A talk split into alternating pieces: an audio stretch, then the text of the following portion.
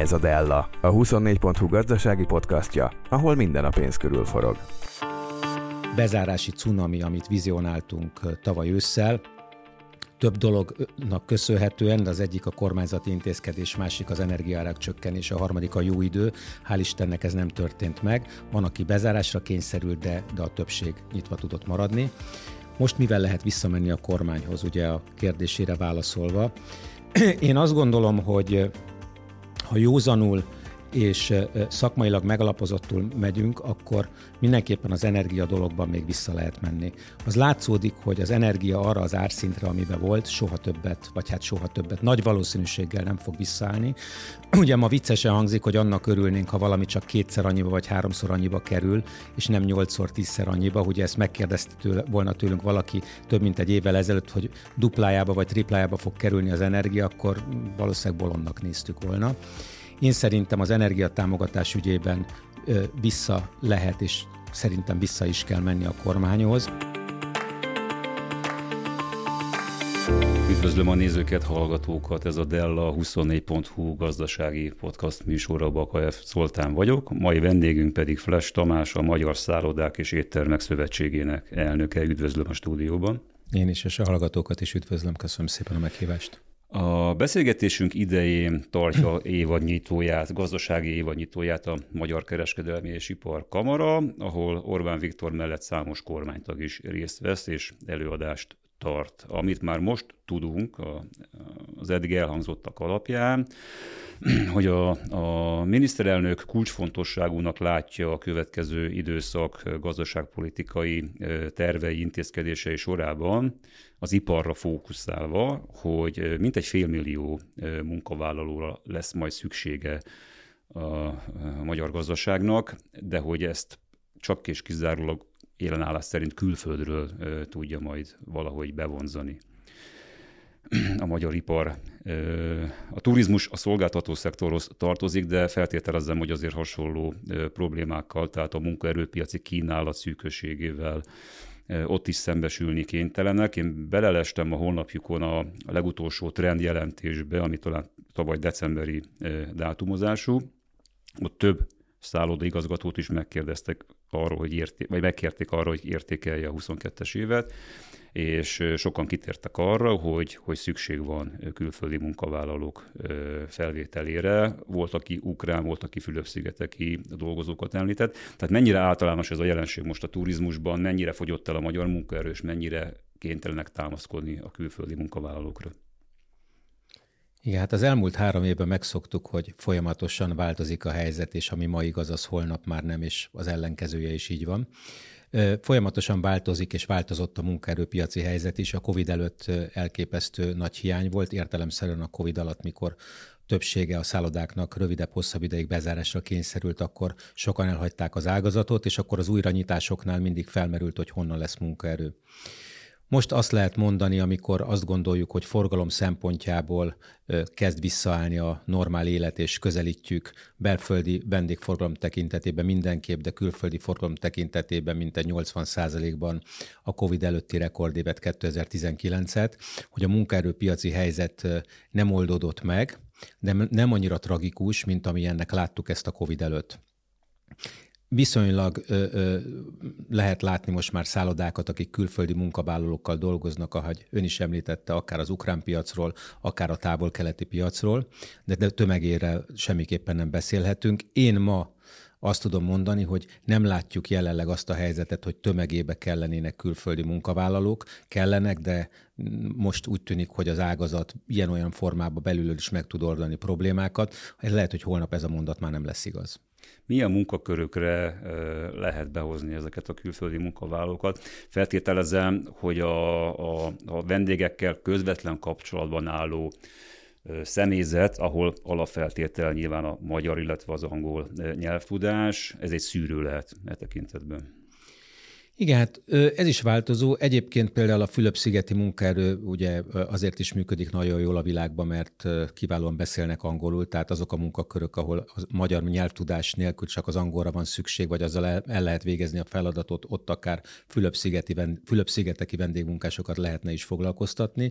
Többségében egyébként azért inkább a line employee, tehát a szobalányok, esetleg a felszolgálókba is a, a runnerek, ugye, akik inkább csak felhordják a konyhából az ételt, meg leszedik a, az elfogyasztott ételek utáni tányérokat, poharakat, ezekben a munkakörökben van, de hát többen kísérleteztek azzal is, hogy szakácsokat hoznak, ugye ma is vannak ázsiai szakácsok Budapesten, ha nem is tömegében, de több helyen, inkább azokba az üzletekbe, amilyenek azért valamilyen köze van, akár az ázsiai konyhához is. Recepciósba ezt nagyon nehéz ma még megoldani. Ugye Budapesten még csak-csak, Budapesten kívül, ahol azért magyar vendégkör van 80 ban ha valaki nem beszél magyarul, az azért az problémát okozott a kommunikációban. Úgyhogy ilyen szempontból egy picit behatárolt a helyzet, ezekben a munkakörökben lehet most elképzelni, hogy jöhetnek vendégmunkások olcsóbb ez a munkaerő, mint a magyar munkaerő, és látszik olyan folyamat, hogy a külföldiek érkezése letöri mondjuk a vérszínvonalat a turizmusban? Én azt gondolom, hogy ha mindent, mindent hozzászámol mindenki mindenhova, akkor nem olcsóbb. Ö, nem hiszem, hogy le fogja törni önmagába ezeket az árakat. Én inkább abban bízok, hogy egy másik fajta szemléletmód is bejöhet, és talán a, a, a színvonalba mindenki észre fogja venni, hogyha akkor van munkahelye, hogyha jól dolgozik. Tehát én van bennem ez az optimista hangulat, hogy hát ha ebben ez segíthet. A munkabér növelkedésben szerintem különösképpen nem fog segíteni. Ugye az alapgondolat az volt, hogy egyáltalán legyen, aki dolgozik, mert nem az volt a kérdés, hogy mennyiért, hanem nem volt ember már, aki uh-huh. ebbe az ágazatba jöjjön. Ugye sokat szenvedett az elmúlt három évben a turisztikai szakma, egy picit a reputációjából is vesztett, ezt most helyre kell állítani, önhibákon kívül is beleestünk sajnos ebbe a történetbe, ez kell egy pici idő, de optimista Mi, vagyok ebben. Milyen reputációvesztésre gondol? A reputáció az, hogy ebbe a szakmába érdemes jönni dolgozni, tehát nem fogunk bezárni holnap, aztán megint kinyitunk, aztán megint bezárunk, aztán elküldjük az embert, aztán visszavesszük az embert. Nem tehát ez a fajta ö, ö, bizonytalan helyzet mondjuk ö, olyan, főleg azoknak, akik családfenntartók, hát majd, hogy nem tarthatatlan állapotokat jelentett. Ugyanakkor én azt a trendet látom, hogy aki tényleg szeret a turizmusba dolgozni, az visszajön. A, tavaly mekkora volt nagyságrendileg a béremelés ebben a szektorban, és idén mire számíthatnak a dolgozók? Igen, változó, hogy mekkora volt, de azért összességében azt lehet látni, hogy több ütemben, de azért egy ilyen picit több mint 20%-ot mindenhol emeltek a béreken. Most január elején is azok, akik komolyan veszik a helyzetet, azok is egy ilyen 10 és 15 százalék közötti béremelést végrehajtottak. Még hogy... infláció alatti, rögzítsük, ugye. A kormány 15 százalékos éves inflációval számol. Így van, így van. Többet én, nem tud adni most? Én, én azt, azt gondolom, hogy, hogy egy nagyon vékony pallon lépkedünk. Tehát ö, olyan költségstruktúra változás történt a mi szektorunkban, akár a szállodaipart, akár a vendéglátást nézzük, amilyen nem volt az elmúlt évtizedekben. Tehát a munkaerő költségei, az alapanyagköltségek, az energiaköltségek, ezek egy olyan nagyon durva kombót jelentettek a szakmának, hogy valahol meg kell nézni, hogy mi az, ami működik. Ugye sokat olvasni a sajtóba is, hogy mennyire drágul a szálloda, mennyire drágul az étterem, mikor 50%-os alapanyagár növekedés van, és az energiaára sokszorosára, már nem is tudjuk, hogy hányszorosára, 4, 5, 6, 8, 10 mindenféle számokkal dobálózunk ki, milyen szerződést kötött, amellett ugye a munkabér növekedés is volt, és a különböző beszállítói árnövekedések, mert ez begyűrűzik a mosodától kezdve, a péktől mindenki emeli az árakat. Én azt hiszem, hogy nagyon nehéz megmondani, hogy mi fér még bele. Tisztában vagyunk azzal, hogy ez egy komoly élőmunka igényes ágazat, tehát szükségünk van az emberekre. Azt gondolom, hogy évközben nagy valószínűsége van annak, hogy nem lesz elkerülhető még egyfajta béremelés valamikor, de nagyon óvatosan kell ebben lépni, hogy ne omoljon össze az ipar a teljes turisztikai iparág azzal kapcsolatban, hogy hát hiába van bevétel, ha teljesen elköltségeljük, akkor nincsen az év végén eredmény, és akkor nem működik. Ugye ezekkel a problémákkal, amiket említett, alapanyagbeszerzés, munkaerőköltség, energiaszámlák, minden ágazat szembesül manapság. Hadd emeljem ki ezek közül, ezek közül az energia rezsiszámlákat tulajdonképpen. Milyen trendet követtek, követett a szállodaipar tavaly ősszel hosszú távú fixáros szerződésbe mentek bele, vagy pedig a piaci ár alapján próbálták magukat pozícionálni? Igen, mindenki a saját taktikáján van ezzel kapcsolatban. Ugye ma már kicsivel okosabbak vagyunk, mint tavaly ősszel, tehát tudjuk, hogy mit kellett volna csinálni, de ugye mai észszel tegnapi problémát könnyű megoldani, főleg ezek olyan számok voltak, hogy senki nem tudott volna, kicsit ilyen kaszinó jellegű történet volt. Azt lehet látni, hogy nagyon sokan választottak egy hibrid megoldást, aláírtak egy olyan szerződést, hogy a, a meglévő mennyiségnek az 50%-át lekötötték fixáron, a másik 50%-át pedig piacin, ezzel azt számolva, hogy hát ha lefel megy a piaci ár, akkor vagy nyerni lehet, vagy esetleg nem lehet annyit bukni rajta. Most ugye ez azt jelenti a mai helyzetben, már tudjuk, hogy aki így kötötte, az ahhoz képest, aki az egészet fixre kötötte, nyert rajta, hiszen a piaci ár lefele ment. Aki volt olyan bátor, és megmerte húzni azt a lépést, hogy piaci áron van, az tulajdonképpen az járt most jelen pillanatban, mai tudásunk szerint a legjobban. A legeslegjobban azok jártak, akik egy évvel ezelőtt kötöttek még a az őrület előtt kötöttek mondjuk egy két vagy három éves fix szerződést, mert akkor az még egy teljesen más típusú ár volt. Mindjárt ki fogunk térni a foglalások alakulására, az idei kilátásokra, de a, ugye közelítünk a március végi határidőhöz. A, a, a kormány általában is kiemelt figyelmet szentel ennek a szektornak, különösen azóta, amióta a NER-hez köthető nagy befektetők megjelentek, Mészáros Lőrinc, Tibor István ebben a, az ágazatban. A Covid idején is megkapta a segítséget a turizmus, talán az elsők között, és ugye most is, jelenleg is részben egy rezsitámogatási program fut, három hónapos időszak, időszakkal, valamint március végéig mentesültek a turizmus fejlesztési hozzájárulás megfizetése alól, ami azt hiszem egy 4%-os tételt jelent. Ön mit tartana elfogadhatónak a kicsit távolabb tekintve ezeket az intézkedéseket hosszabbítsa meg a kormány, és hogyha ez az álláspontjuk, akkor kezdeményeztek-e már erről tárgyalásokat? Igen. Én a magam részéről, mint a turisztikában dolgozó ember, nagyon örülök, hogy a kormány tényleg hosszabb ideje kiemelt figyelmet fordít a turizmusra, és mi nem szoktunk ennek az okaival foglalkozni, mi az eredményeivel foglalkozunk, és tényleg azt is el kell, hogy mondjam, hogy többször voltunk Nagy Márton miniszter úrnál tárgyalni, és én azt gondolom, hogy az egy komoly előremutató dolog, hogy meghallgatott minket több alkalommal, értette a problémát, és azt gondolom, hogy nagyon gyorsan tudott lépni a kormány. Tisztában vagyunk vele, hiszen nem gyerekek vagyunk, hogy a kormánynak is behatároltak jelen pillanatban a lehetőségei. Mi úgy gondoljuk, hogy amikor ezeket az intézkedéseket mi kértük, akkor ö, ö, olyat kértünk, ami szerintünk teljesíthető, és úgy tűnik, hogy akkor ez egy jó kérés is volt, mert nem mindegy, az ember mit kér, mint egy szakmai lobby szervezet, olyat kell kérni, ami azért működik. És az itt kanyarodnék vissza az önkérdésére, hogy mit lehet ma kérni. Ugye pontosan jól tudjuk, hogy az alapvető szándék azért az, és a mi szándékunk is az, és ezzel a, a érvrendszerrel mentünk oda a, a kormányhoz, hogy meg kell őrizni a foglalkoztatottságot. Tehát azt pontosan tudjuk, hogy emberek nélkül nem tudunk a turizmusba semmit működtetni. Meg kellett őrizni a munkahelyeket, még egyszer nem történhetett meg az, ami a Covid-nál, hogy elküldünk embereket. Ez az a segítség úgy tűnik, hogy nagyjából elegendő volt, tehát a legtöbben életbe vagyunk, nyitva vagyunk. Persze vannak, mint mindig, vesztesei ennek a mostani helyzetnek is, akiket nagyon sajnálunk, de, de összességében az a a bezárási cunami, amit vizionáltunk tavaly ősszel, több dolognak köszönhetően, de az egyik a kormányzati intézkedés, másik az energiárak csökkenés, a harmadik a jó idő. Hál' Istennek ez nem történt meg. Van, aki bezárásra kényszerült, de, de a többség nyitva tudott maradni.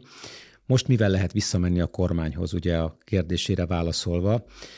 Én azt gondolom, hogy ha józanul és szakmailag megalapozottul megyünk, akkor mindenképpen az energia dologban még vissza lehet menni. Az látszódik, hogy az energia arra az árszintre, amiben volt, soha többet, vagy hát soha többet, nagy valószínűséggel nem fog visszaállni. Ugye ma viccesen hangzik, hogy annak örülnénk, ha valami csak kétszer annyiba, vagy háromszor annyiba kerül, és nem nyolcszor, tízszer annyiba. Ugye ezt megkérdezte tőle, volna tőlünk valaki több mint egy évvel ezelőtt, hogy duplájába vagy triplájába fog kerülni az energia, akkor valószínűleg bolondnak néztük volna. Én szerintem az energiatámogatás ügyében vissza lehet és szerintem vissza is kell menni a kormányhoz, és ez nem csak maga a támogatás, hogy kérünk valami effektív pénzt, hanem hogy tudjuk lehetővé tenni a különböző egységeknek, beszéljünk vendéglátó egységről, szállodai egységről, hogy hogy tudnak közép-hosszú távon ebbe az energia kitettségbe javítani a helyzetükön. Persze nem mindenki alkalmas rá, mert mondjuk a belváros ja, közepén napelem parkot nem lehet. ez a kormány. Tehát igen, igen de ez egy viszony, visz, visz, visz, viszonylag azért így nagyon szűk körbe magunk közt szólva, ez egy szoftos dolog, amit Feltétel. teljesíteni uh-huh. kell. Uh-huh. Ennél saját magunknak is többet kéne csinálni ahhoz, hogy közép-hosszú távon picit jobban ki tudjunk lépni ebből az energiacsapdából. Az az igazság, hogy egy jó pár évvel ezelőtt önkritikát gyakorolva szinte nem is foglalkoztunk azzal, hogy mennyibe kell az energia, olyan olcsó volt. És amikor a, a, a a költségeinknek egy 5-6 százaléka csak az energia, akkor az ember kevesebb figyelmet fordít rá. Amikor 25-30, akkor nem e- keveset, hanem akkor napi szinten többször foglalkozik vele. Jó lenne a, a kettő közé azért visszatérni, ebbe van feladatunk nekünk szakmának, és, és ugyanakkor van kérésünk, és azt gondolom, hogy akár a kormányzatnak is lehet ebben felelőssége, hogy hogy tudatosan hogy segítse az ágazatot, akár edukációban, és akár pénzügyi alapokon is, hogy ebbe javítsunk. Értelemszerűen mindennek örülünk, amit kapunk. Jelen pillanatban úgy tűnik, hogy a, a vendégforgalmi oldal az, az, az alakul, és, és egészen jól mutat. Meg kell próbálni a jövedelmezőséget tovább javítani, hiszen ez a COVID alatt, a háború alatt és az, az elmúlt időszakban nagyon nagy mértékben csökken, és azok a szállodák főleg, akik banki hitelből vannak finanszírozva, ugye messze nem tudják azokat a számokat teljesíteni, amit a befektetők vagy akár a banki hitelezők elvárnak tőlük.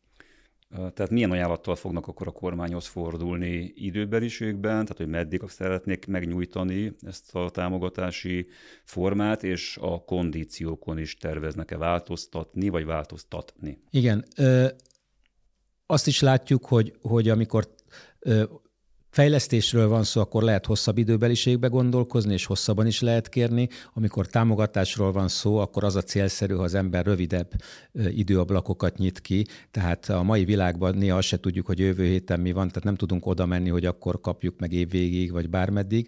Megpróbáljunk egyelőre a következő negyedévre koncentrálni, és azt gondolom, a másik hogy... negyedévre. Így van, így van.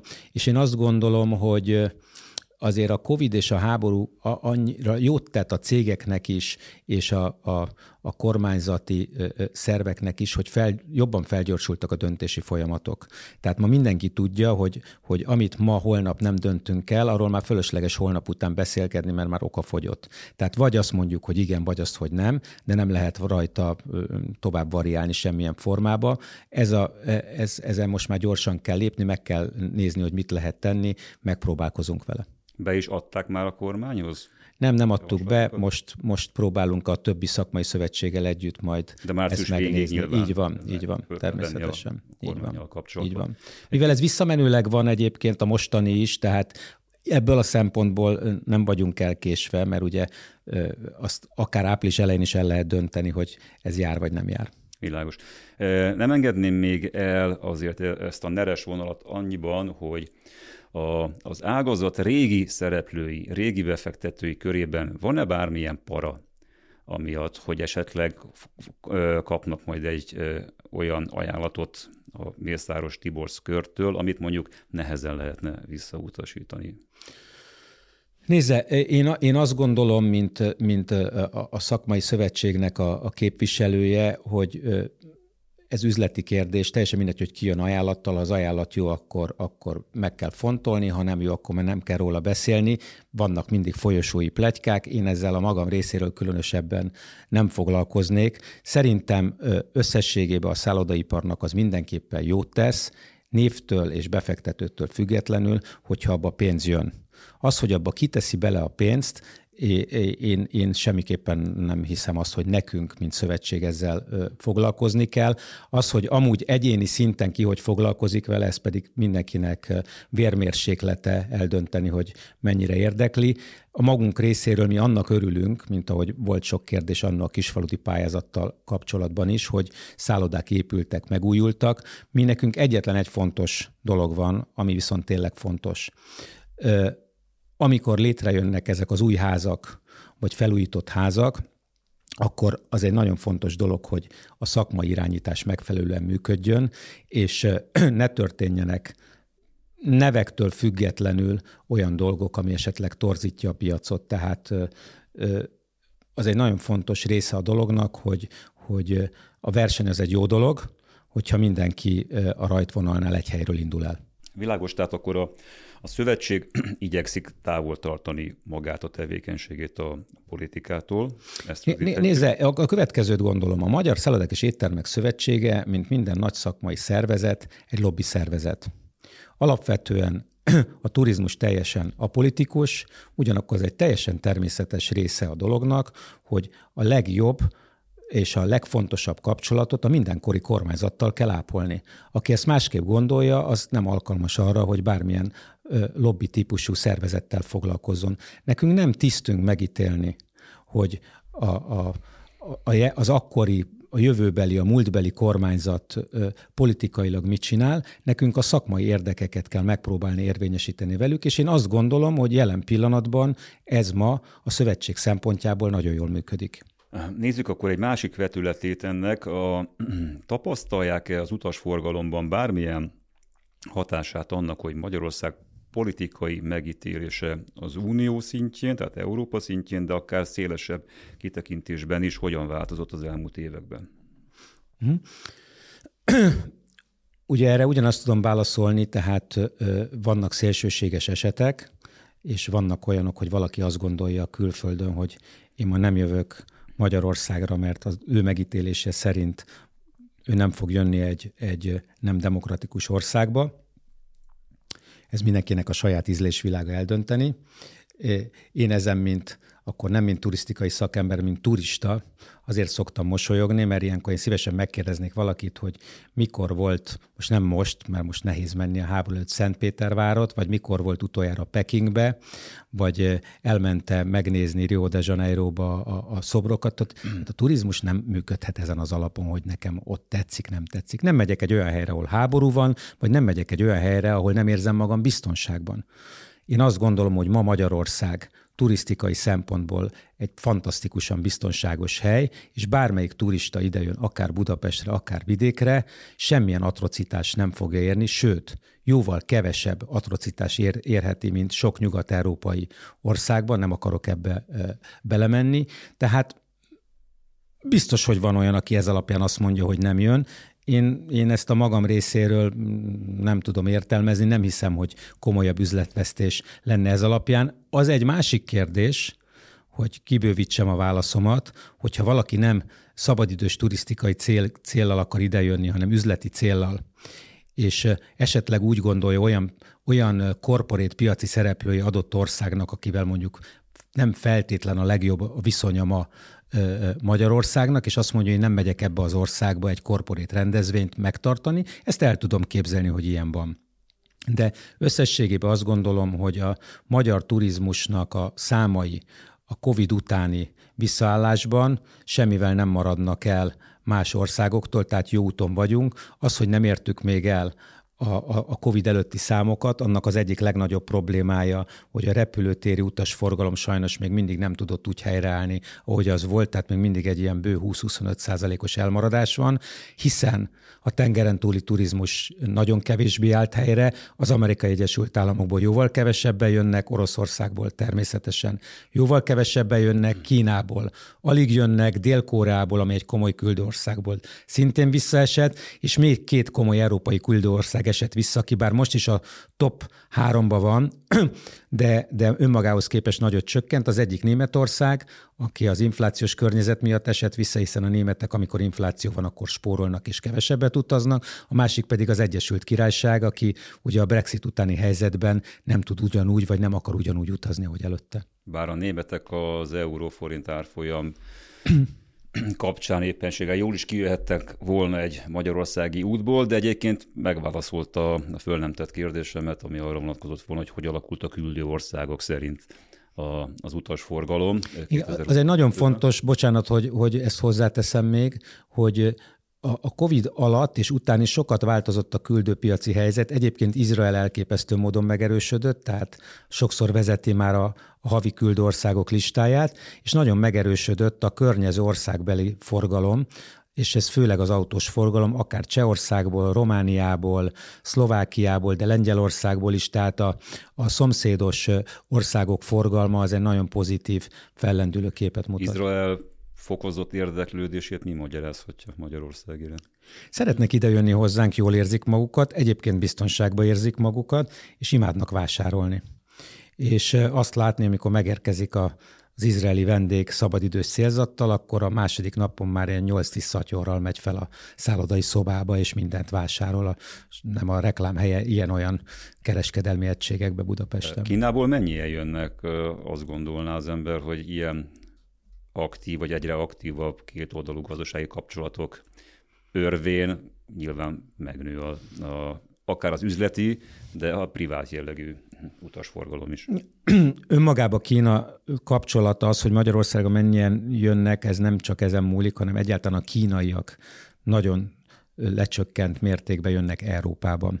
Ugye hát nemrég még alig lehet utazni, hogyha egy, egy 300 fős repülőképpen egyetlen egy covidos találtak, akkor utána mindenki a karanténba ment, tehát hogy ez, ott, még, ott még mindig van ez a covid fóbia. Most kezdték. Most kezdik el oldani. Az, az látszódik, hogyha el fog indulni, akkor, akkor, akkor nagyon el fog indulni. És ez az egész turizmusra jellemzően lehetett látni, hogy az emberek alapvetően ma még nagyon félnek, de holnap már a tegnapi problémákat elfelejtik, ami részben jó, részben nem jó és nem foglalkozik.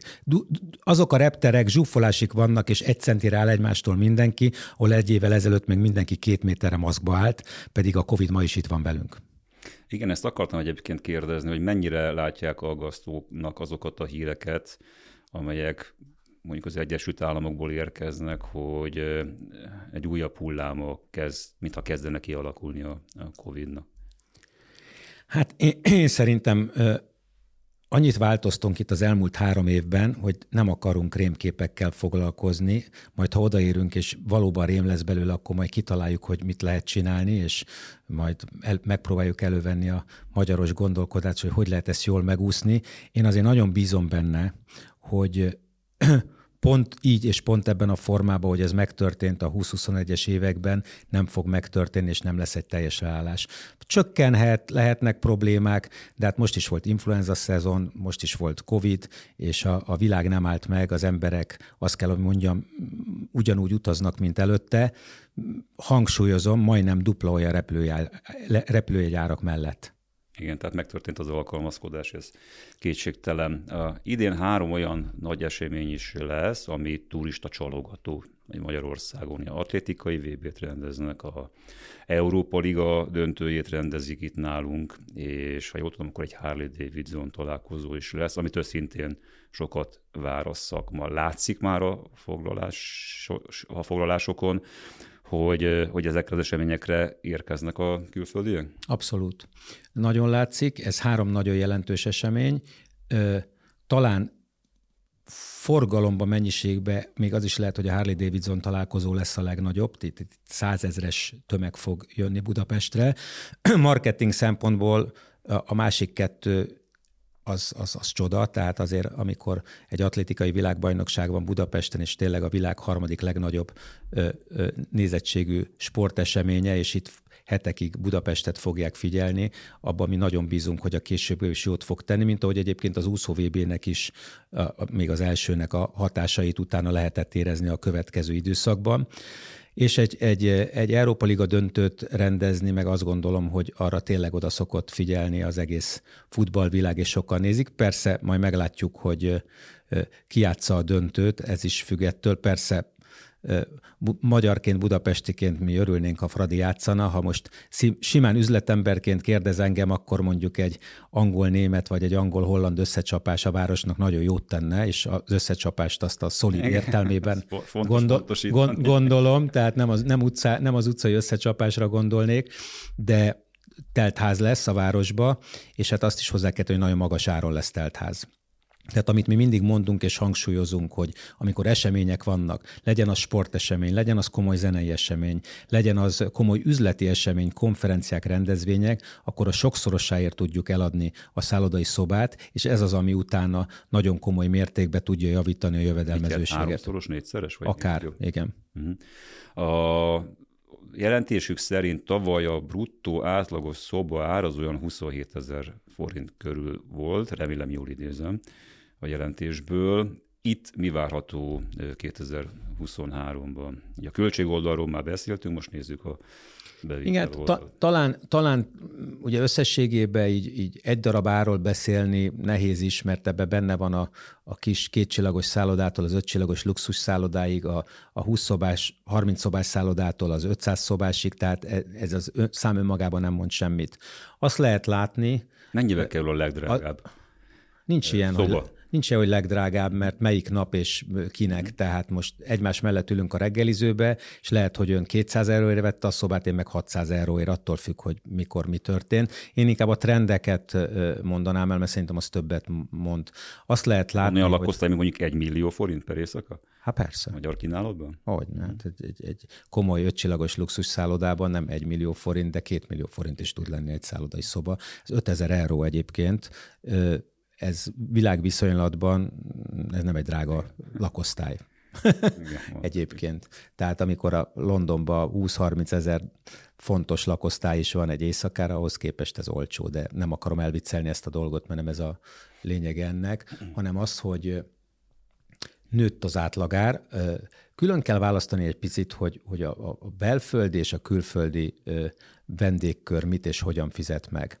Ugye azt lehet látni, hogy forintban látunk árakat, amik nőttek. Ha ezt utána elkezdjük finomítani az euró árfolyam változással, hogy mondjuk 19 és 22 között azért egy ilyen 23-24 százalékos árfolyam változás történt, azt is bele kell kalkulálni. Ezért szoktuk mi azt mondani, hogy 2022-ben még nem érte el és én most a budapesti átlagáról beszélek, a 2019-es eurós átlagárat. Tehát forintba hiába haladta meg, euróban nem ért el. Pozitív trendek vannak, tehát azt látjuk, hogy azért nő az átlagár Budapesten, nőhetne sokkal jobban. A mi véleményünk szerint Budapesten minimálisan egy 15, akár 20 százaléknyi euró áremelés is beleférne, ha most egy ilyen varázsütéssel holnap minden szállodai szobárat 20 százalékkal megemelnénk. Ugyanannyi vendég lenne Budapesten, csak 20 százalékkal több bevételünk lenne, és ennek a 20 százalék több bevételnek a 80 százaléka az üzemi eredmény, tehát nagyon nagyot tudna dobni. Uh-huh és ez a kulcs egyébként az egésznek, hogyha tudnánk növelni árat, akkor nagyon tudna változni az, az eredményességünk, és meg tudnánk esetleg azokat a számokat valósítani, mint gondoltunk még 2019-ben. Hit. Ez egy hit kérdés. Ez egy hitbeli kérdés. Ez olyan nincs, hogy öten elhiszik, vagy tizen elhiszik, ezt el kéne hinni a piac 80%-ának holnap reggel, és akkor tudna működni. Nagyon nehéz kérdés. Hát több száz, több ezer szállodai szoba van, illetve Budapesten is van 20 ezer szállodai szoba, akkor nem kezdek el beszélgetni még a legnagyobb konkurensünkről, az Airbnb típusú szálláshelyekről, hogy nekik is meg kéne ezt tenni. Tehát ez egy bonyolult és összetett gazdasági kérdés, de van tartalék Budapesten az átlagárban. ezt megfizetnék. Abszolút, ezt minden további nélkül. Ugye és akkor itt a másik részébe a belföldi forgalom szempontjából azt mondom, hogy történt áremelkedés, egészen komoly áremelkedés is történt, és megfizette a magyar lakosság, most a megfizett alatt ezt a, a mi szempontunkból pozitíve érte, senki nem szereti, ha valami drágább, de minden drágább lett. Nem tud enélkül működni, tehát azt meg kell érteni, hogy amit a műsor elején beszélgettünk, hogy minden ár emelkedik, ha nem emelik a szoba árakat, akkor egyszerűen nem működik. A kérdés az, hogy meddig lehet emelni. Tehát a kollégákkal főleg vendéglátós kollégákkal beszélgettünk, hogy ugye egy jó borjú Bécsinek ma 9000 forint körül kéne, 10 ezer forint körül kéne lennie. Bécsbe gond nélkül adják 25-30-35 euróért. Ugye nem sokkal változik az ottani költségstruktúra már, mint a, mint a budapesti, egy picit még a bérek magasabbak, mint nálunk. Ő el tudja adni, mi nem tudnánk ezt eladni, hát meg se próbálja senki ennyire eladni a borjú Bécsit, de valahol ott kéne lenni Bár az árának. szépen felkúztak az árak. Nagyon, az nagyon felkúztak. Az, drága lett a vendéglátásba, a vendéglátói üzletekbe járni, azt is látni, hogy, hogy ha nem is a, a személyforgalom forgalomszámba esett vissza, de a fogyasztásba, hogy talán egy picit néha kevesebbet fogyasztanak, már, már van, hogy akkor csak, Desszert, e, csak a desszert lemarad, vagy a leves lemarad. Igen, igen, ez, ez azért már sajnos előfordulgat. Bízunk benne, hogy ez majd vissza fog fordulni. Ez egy nehéz időszak lesz ilyen, ilyen szempontból, de összességében azért a, szálloda, a belföldi szállodaipari áremelés az, az, ha nem, nem is tudta lekövetni az inflációt messze, főleg az energia miatt, de azért ö, ö, én azt gondolom, hogy egy lépést tudott váltani ezzel kapcsolatban. Van tartalék mind a kettőben. Különbséget tett jogosan a külföldi és a belföldi vendéglátás, illetve turizmus között. Ez a három kiemelt esemény, amelyikről beszéltünk, mind a három Budapesthez kapcsolódik, kötődik. Budapesten kívül továbbra is a Balaton régió az, ami még igazából turista csalogató. Miközben a kormány valóban megpróbálja stratégiai ágazatként kezelni az idegenforgalmat, én egyelőre nem látom azt, hogy ez a vonzerő, ez ki tudna terjedni Magyarország más részeire is. Kisebb sikerek vannak, ezt elismerem, de azt nem látom, hogy ez a Budapest-Balaton egyeduralom, ez, ez valamennyit gyengült volna az elmúlt időszakban. Hát nézze, most ebben nem tudok nem elfogult lenni, de ma- magyar emberként, budapestiként, itt élőként, szóval a Balaton az, az abban nő fel mindenki, még ma is minden gyerek, tehát ez egy speciális dolog. A külföldieket picit nehezebb már oda levinni, de én a Balatonon kívül azért látok már dolgokat, tehát akár a, még a keleti országrébe is, Debrecen, Hajdúszoboszló nagyon sokat fejlődött. Most én most a külföldi vendégforgalmat mondom, jó? Mert belföldiek azok voltak akkor is. Nyugat-Dunántúl fejlődött, hát azért most persze Hévi szenved, hogy az oroszok nincsenek, de majd volt olyan időszak, amikor rengeteg északi járt oda, Dánok például, lehet, hogy a németek is vissza fognak tudni oda térni. Nagyon sok függ attól, hogy a, Azt a hallott rep, egyébként, a reptér... hogy orosz hírszerzés központjának is szokták hévizet? Igen, nem, nem, nem hallottam, de hát az az igazság, Vendéglátás felől ne, nincsenek visszaigazolások. Ami, ami, nem, nem, nem tudunk róla, hogy mi, mi nekünk az a fontos, hogy, hogy mennyit eszik, iszik és jól érzi magát, tehát hogy honnan jött, ezt nekünk nem tisztünk eldönteni. Egyébként a turizmusban az a jó, hogy ilyen szempontból egy teljesen apolitikus ágazat, tehát nekünk mindegy, hogy baloldali vendég, jobboldali Elfér vendég. egymás, mert a megfigyelt, meg a megfigyelt. Így van, így van. Ez nem a mi problémánk, hála jó Istennek. Volt olyan időszak, akik régóta dolgoznak a szakmában, hogy ez a szakmabeléknek is probléma, problémája volt, de hál' Istennek ez ma már nincsen. Én azt gondolom, hogy van változás az országban, komoly, ez lassú, nem tud gyors lenni, tehát sok évtizedes lemaradást, ami, ami, ami ebbe hiányzott, azt nem lehet percek alatt megoldani. Én, én mindig irigykedve nézek, persze mindig a, a ránk fogják, hogy mert mindig a másét nézzük, de, a, de az osztrák turizmust én nagyon szerettem figyelni, mert mivel sok évtized dolgozom a szakmában, láttam, hogy honnan indultak és hol tartanak most. És nagyon tudatosan építették fel, mert nem elég egy, egy szálloda vagy egy darab vendéglátóhely, hogy oda menjen a vendég, destinációt kell építeni. Tehát valamit kell tudni csinálni. Azért ma, amikor ma már az aktív turizmusba is halljuk, hogy hány ezer milliárdot szeretne majd a következő évekbe a kormány beletenni, hogy profi tiszta, kulturált kirándulóhelyek legyenek, bicikliutak legyenek, ott azon programok legyenek, akár családi programok, gyerekekkel megvalósíthatóak. Ez a kulcsa annak, hogy kialakuljon egy destináció. És amikor már jól fogja itt magát érezni azon a helyen a belföldi lakos, fog jönni a külföld is, mert már van mit eladni. Tehát terméket kell fejleszteni. Ennek egyik útja az, hogy a termékfejlesztés mellett nem csak a szállodákat, meg a vendéglátóhelyeket fejlesztik, fejlesztjük, hanem magát a teljes infrastruktúrális környezetet, az, hogy hogy lehet odajutni, hogy ott mit lehet csinálni, az, hogy február 5-én is be lehet valahova menni, inni egy kávét, és nem lesz zárva minden. Ezek érdekes dolgok, de ez nem csak nálunk probléma, ez nálunk sokkal fejlettebb turisztikai országokban is sokszor probléma tud lenni. Ez sok idő és sok pénz a mai kamarai esemény keretbe foglalja a mi beszélgetésünket is, ugye azzal kezdtük, és azzal is fogjuk befejezni. Szóba került az, hogy ilyen hitelkamatok mellett nagyon nehéz elérhető, vállalható finanszírozást találni a, a piacon. Ez mennyire nyomja a szállodai part az, hogy van egy 13%-os alapkamatunk, meg van egy irányadónak tekintett 18%-os kamatunk. Nézd, erről az én véleményem az, hogy, hogy ezekkel a kamatlábak mellett nincs szállodaipari fejlesztés egyszer nem tud működni, nem tudhat működni, ezt mindenki tudja, tehát a szállodaipar amúgy is egy nehéz ügy, mert egy nagyon hosszú távú befektetés, és olyan trendciklusok vannak benne, ami közben óhatatlanul is jön egy-kettő, ahogy manapság működik a helyzet, akár három válság is. Ezeket a válságokat túl kell élni.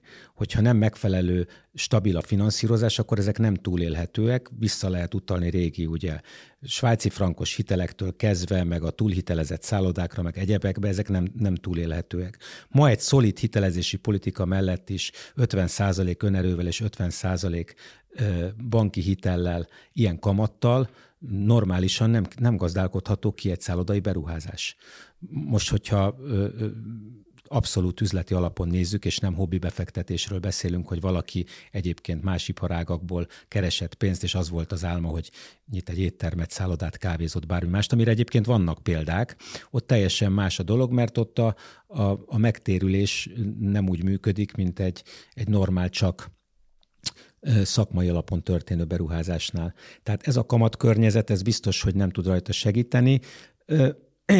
Nekünk kisebb vállalkozások beindításánál sokat tud segíteni a kavoszos hitel, tehát az egy nagyon fontos dolog, akár a Széchenyi, bármelyik más, ami elérhető és elérhető is lesz vendéglátóipari vállalkozásoknak, kisebb szállodáknak. A nagy szálloda fejlesztéseknél ugye ez, ez nem opció, mert itt több milliárd forintok kellenek, és arra ez a, ez a zseb nincs kinyitva most megint egy olyan időszakban vagyunk, hogy rengeteg szállodafejlesztés történt. Egyébként, ha megnézzük a magyar szállodaipar történetét az elmúlt 50 évre, ez mindig úgy működött, hogy voltak szállodák, akkor kevés vendég volt, akkor lett sok vendég, akkor kevés volt a szálloda, akkor épültek szállodák, kevés volt a vendég. Tehát ez egy abszolút ciklikus dolog. Most az elmúlt időszakban elég sok szálloda épült, lehetne több vendég, most akkor meg fog telni vendéggel, akkor fognak emelkedni az árak, mert ugye sokkal nagyobb lesz a kereslet, mint a kínálat, és akkor javul a jövedelmezőségi szám, és akkor, ha nem is ilyen kamat mellett, de még viszonylag magas kamat mellett is megint érdemes lesz elgondolkozni szállodai beruházásokon. Les Tamás, köszönöm a beszélgetést. Én is köszönöm.